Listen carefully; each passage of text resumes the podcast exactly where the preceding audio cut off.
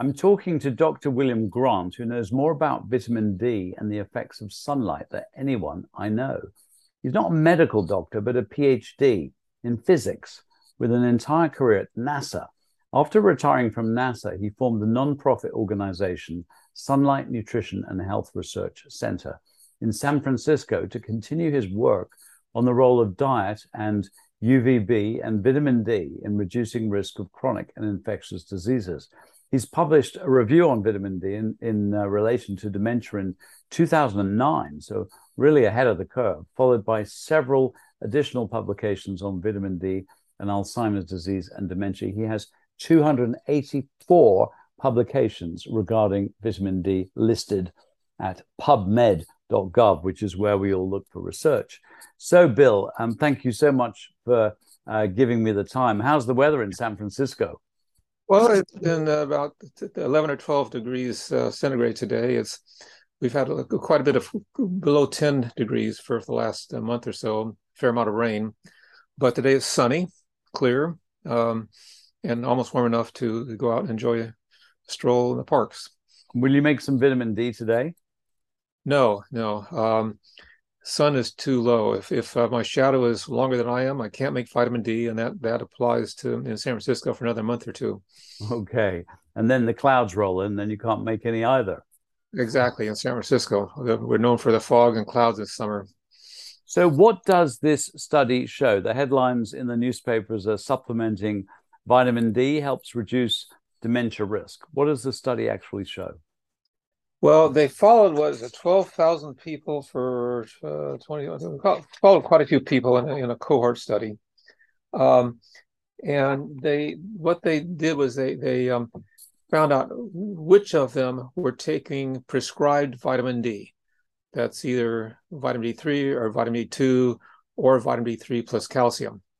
Uh, they they did not find out what their baseline or achieve vitamin D levels were.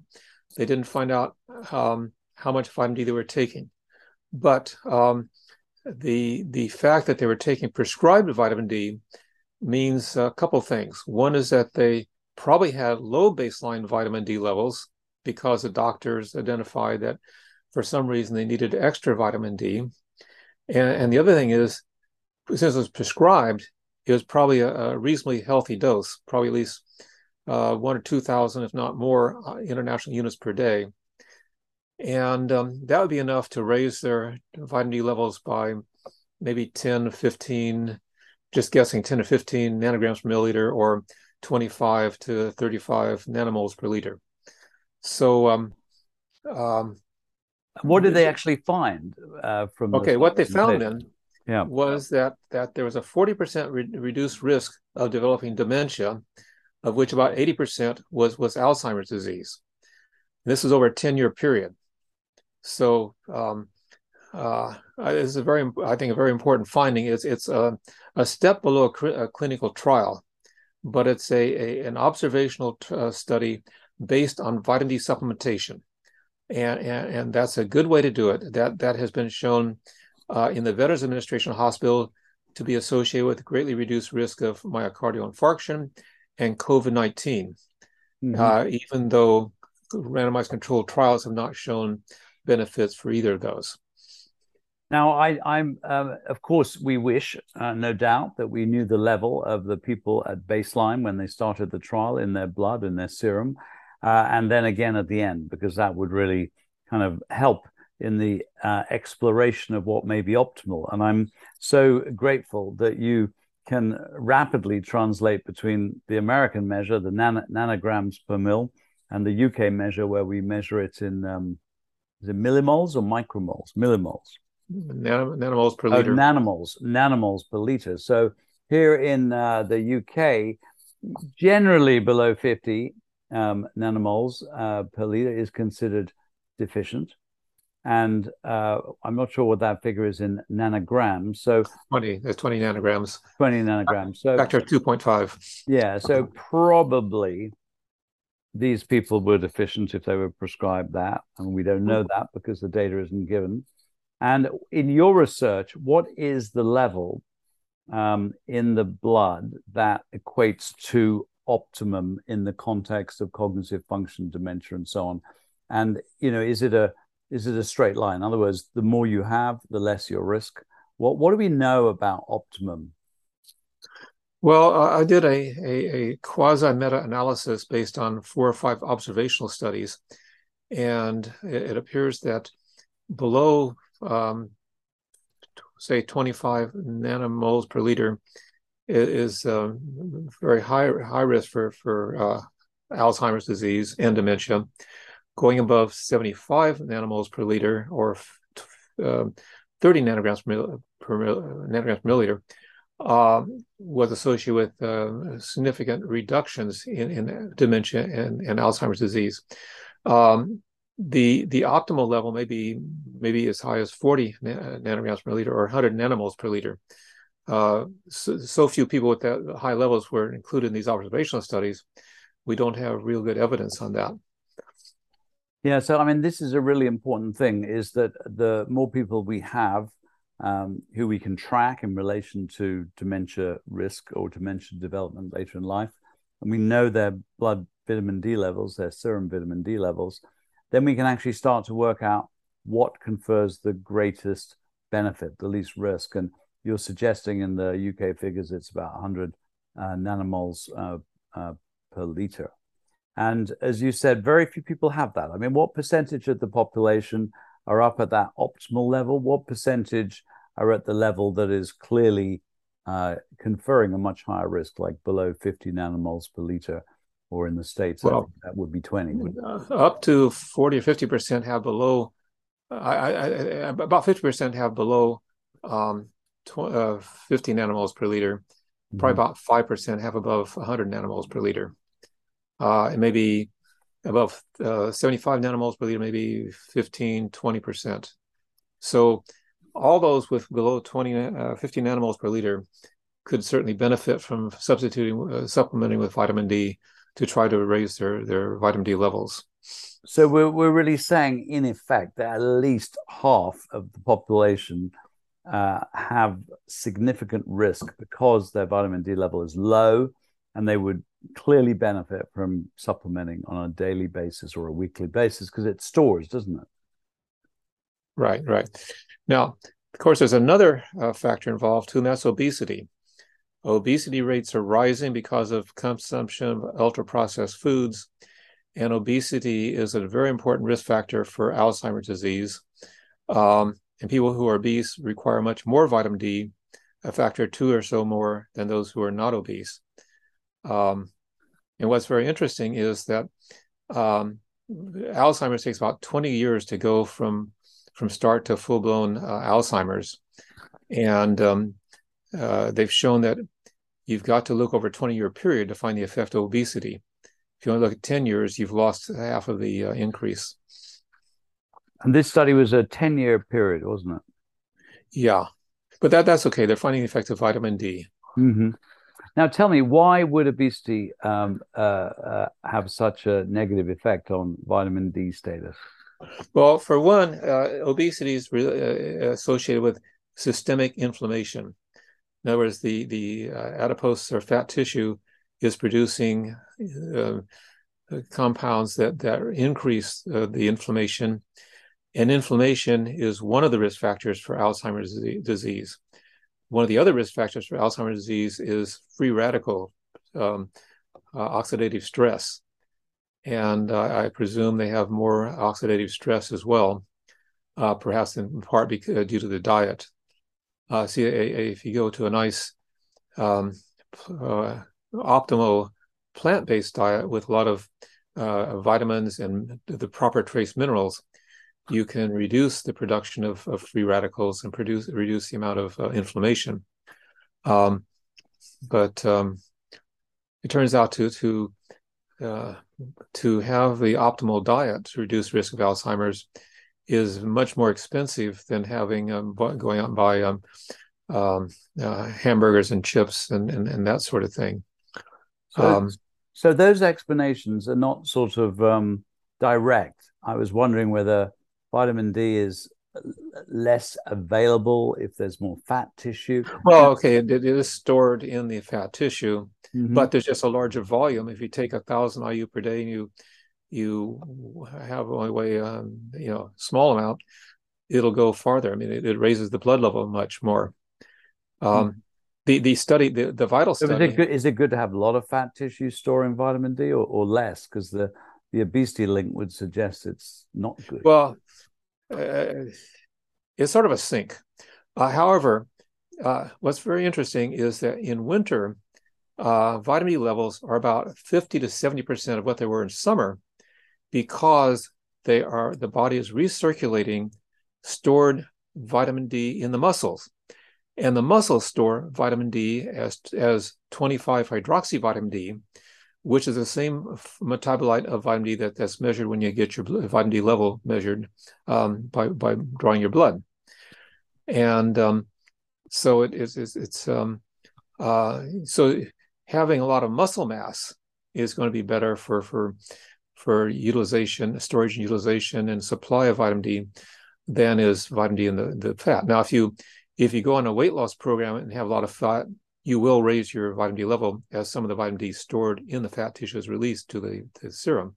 Mm. But but it's not not really very active in the in the in the adipose tissue. So you want to store it in your muscle, uh, not so much fat. Now, how much vitamin D would you need to take to get up to this 100 nanomole uh, level or the equivalent in the in the US? Okay, so I weigh about um, uh, 60 kilograms and by taking 5,000 IU per day, I've gotten up to 72 nanograms per milliliter, uh, which is uh, about what 180 or so nanomoles per liter.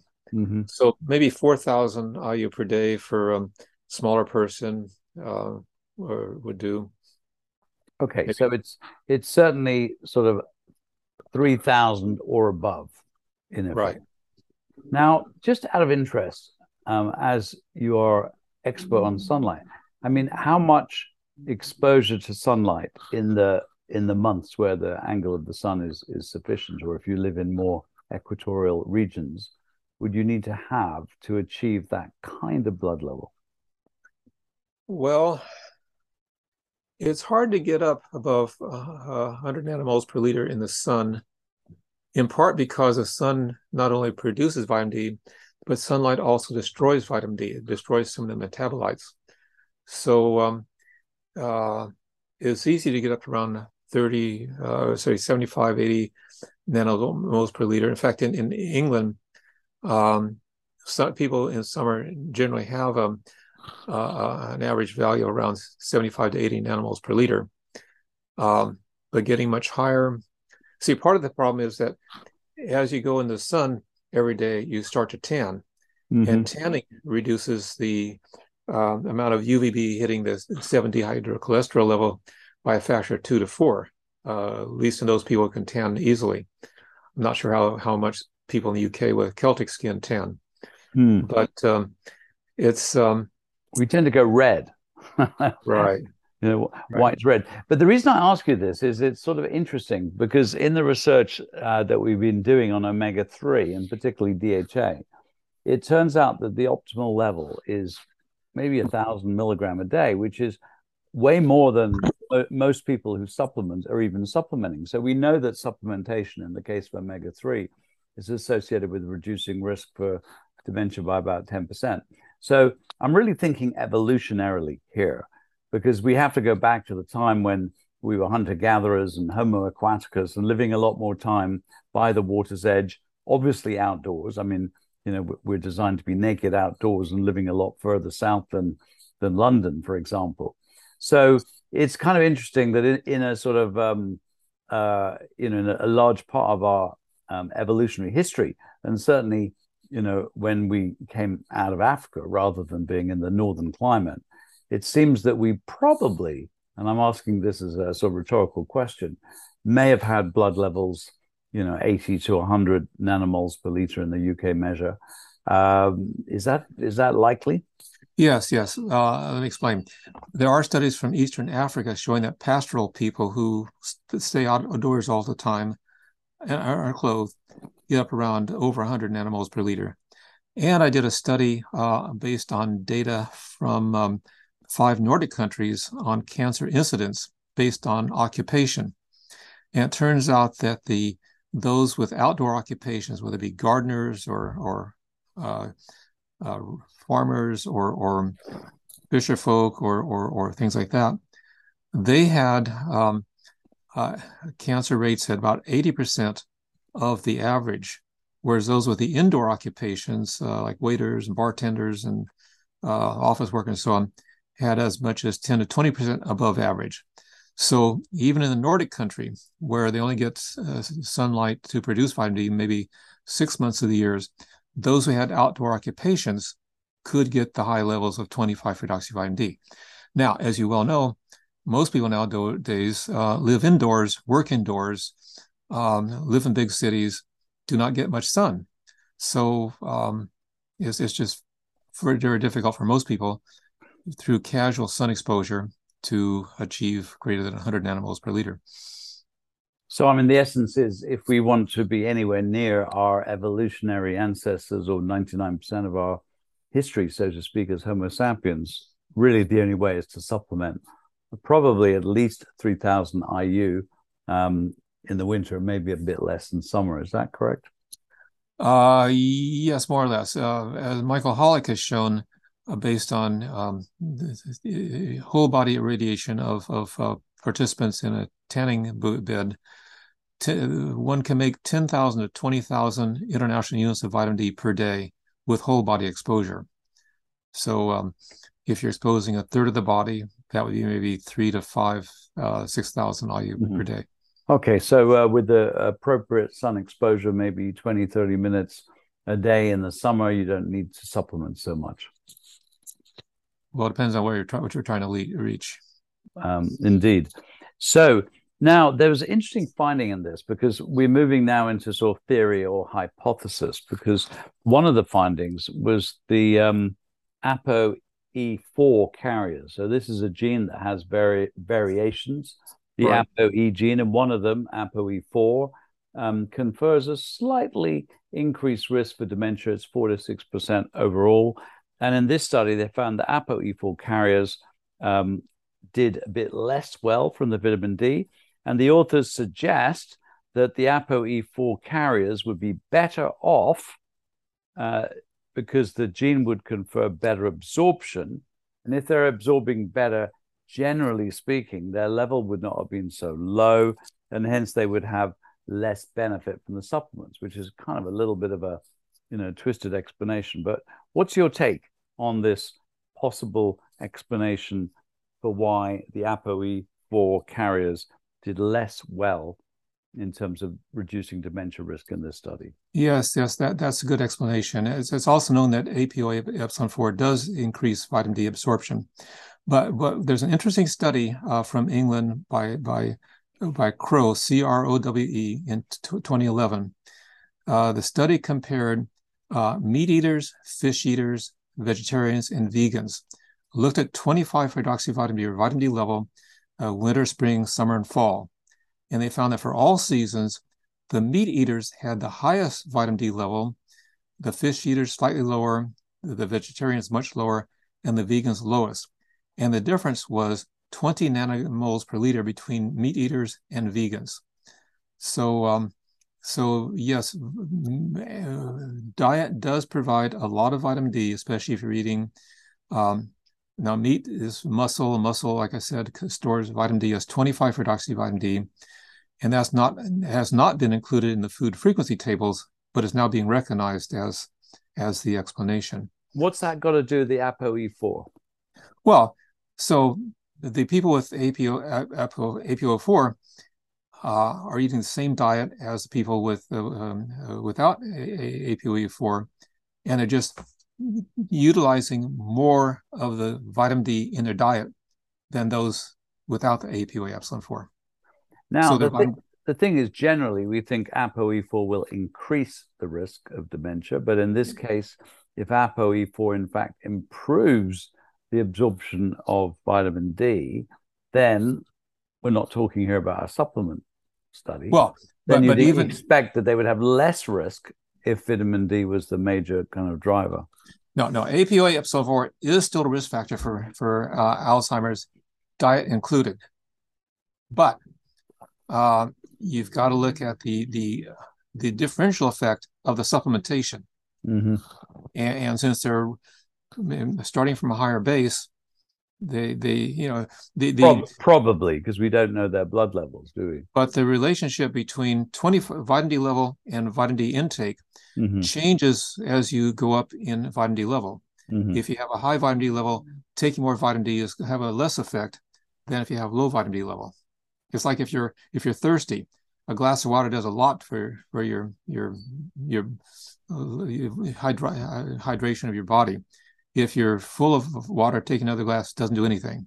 Same thing for vitamin D. So really, we would have loved to have seen the blood levels of vitamin right. D before and after, because then you could even you could look at these differences with ApoE4 funny enough, uh, what I did recently, uh, and it was it was uh, triggered by a very very nice study in the British Medical Journal of thirty thousand people uh, in relation to their diet, and it didn't change their diet; just looked at their diet, and in effect, it could be good diet, average diet, or bad diet. And uh, what they found was was uh, a significant increase in risk of dementia in the bad diet versus the good diet and uh, slightly less in the average diet versus the good diet. And of course, like so many of these good studies, they measure ApoE4, which is present in maybe one in four people, but they found absolutely no difference in ApoE4. So I went back to all the other intervention studies with B vitamins, omega 3, and so on. And generally, I could not find any uh, significant difference in the group with ApoE4 you know, once they were doing something, eating a better diet, taking B vitamins, having omegas, and so on. So this study is slightly different in that respect. But anyway, this is kind of the theoretical explanation for benefits. What do you think are the potential mechanisms that could explain why having enough vitamin D reduces risk for dementia? Well, reduces inflammation, reduces um, uh, free radical production, oxidative stress, um, inflammation is a, um, uh, a, risk factor for neurodegeneration. And um, um, so, should we think of vitamin D like an antioxidant? It has that effect. It um, it reduces. Um, well, I, am a little hazy on on on the the exact mechanisms, but it, it has been shown to have some antioxidant properties. For one thing, I think it helps increase glutathione levels, and glutathione is an antioxidant, as I remember. And uh, what about mitochondrial function? Does it have any effect on mitochondrial function? They're the energy factories within our cells. It has some. I'm I'm not really up on that yet either. Yeah, so it's it's one of the extraordinary things because vitamin D has so many extraordinary effects on so many diseases, cancer, heart disease, obviously bones, as we know, immunity, and now dementia. And I'm still myself try- just just um, struggling, intrigued, interested in what the mechanisms may be. And I'm sure that research in the future may unpack that. One of the things the authors say is that, uh, or suggest, is that vitamin D um, may lead to less amyloid uh, proteins and p tau proteins, I'm a bit suspicious of this, I have to say. And the reason is there have been 30 trials now that have successfully lowered these, these abnormal amyloid proteins that produce plaques in the gaps between cells and the synapses. So 30 studies that have effectively reduced amyloid um, by some fairly toxic drugs, and none of them have produced anything that we could call a clinical benefit. So I'm just wondering if this is another myth story, like we had the story that cholesterol, you know, was the cause of heart disease, and now we get the story that amyloid is the cause of Alzheimer's. And yet, you know, fifty billion dollars worth of research later, and we don't really see any results. What's your take on amyloid and vitamin D? Uh, do you think this is well, a plausible explanation? Yeah, I, I tend to agree with you in, in part that it's like it's like the smoke and it's not the fire. I mean, it's sort of the the, the indication. But but I think I, I am I'm, I'm researching the, the, Alzheimer's now on diet, and I think there is some evidence um, that I'll, I'll, try to send you that amyloid. There is evidence that amyloid plays a role. Mm-hmm. Uh, the um, one thing I've, I've, found recently is that uh, good sleep helps reduce amyloid uh, buildup, mm-hmm. and and good sleep is a, a, risk reduction factor for Alzheimer's. I.e., if you don't sleep very well, um, you you increase your risk of Alzheimer's. What happens? The last hour or so of sleep is when the brain sort of clears a lot of the junk that's in the brain, which includes a lot of the amyloid. And um, uh, I, am actually studying this in my own, in my own personal way, in that I I, I I carefully monitor my number of sleep hours and my my functionality during the day uh, uh, with respect to diet. And if I have a just a light dinner with fruits and vegetables and, and maybe some carbohydrates, I sleep very well. If I have a heavy meal with protein and fat and so on, I am often interrupted in the middle of the night and, and lose an hour or two of sleep, wake up the next morning very groggily. So, um, um, I mean, this, I think this, well, helps throw some light on it. Yeah, I mean the the conversation it's a sort of a well not it's not really quite a chicken or egg thing, but it's a bit like amyloid could be and and I think probably is just a an artifact. In other words, part of a if you like inflammatory process. So it's a little mm-hmm. bit like if you've got a disease, I mean let's say arthritis or an aching joint and there is inflammation present, are you saying A that inflammation causes this or B that inflammation is a response to something that causes the problem. And then if you kill the inflammation, for example, if you take the joint situation with painkillers, it reduces your pain. Does it actually uh, affect or slow down the progression of the disease? And we know in arthritis it doesn't. Uh, so long term studies, it doesn't work. So that's kind of what we're talking about. Is amyloid actually part of the cause or is it just a consequence? And uh, if vitamin D, you know, does many things, it's associated with less inflammation, associated with less amyloid, and so on. But what's kind of really interesting, and I hope that we will sort of tease out, is and the important finding, of course, is that having more vitamin D, which for all of us humans who aren't living in the equator and aren't spending, you know, a decent amount of time outdoors, it actually means that we we all need to be supplementing vitamin D at a level probably in the winter of three to 5,000 IUs, in the summer a bit less. Is that a fair summary? How would you conclude? Yeah, yeah. Um, vitamin vitamin D is very, very beneficial and should be supplemented. And one should also think about taking vitamin K2 to help put the calcium in the hard tissues and not in the soft tissues. And how much do you need of K2 in that consequence? I, whatever the bottle says, I'm not sure. Yeah, it's usually about 100 microgram, I think. Okay. Or a little bit of nito, nattokinase. That'll do it, won't it? Right, right. Yeah.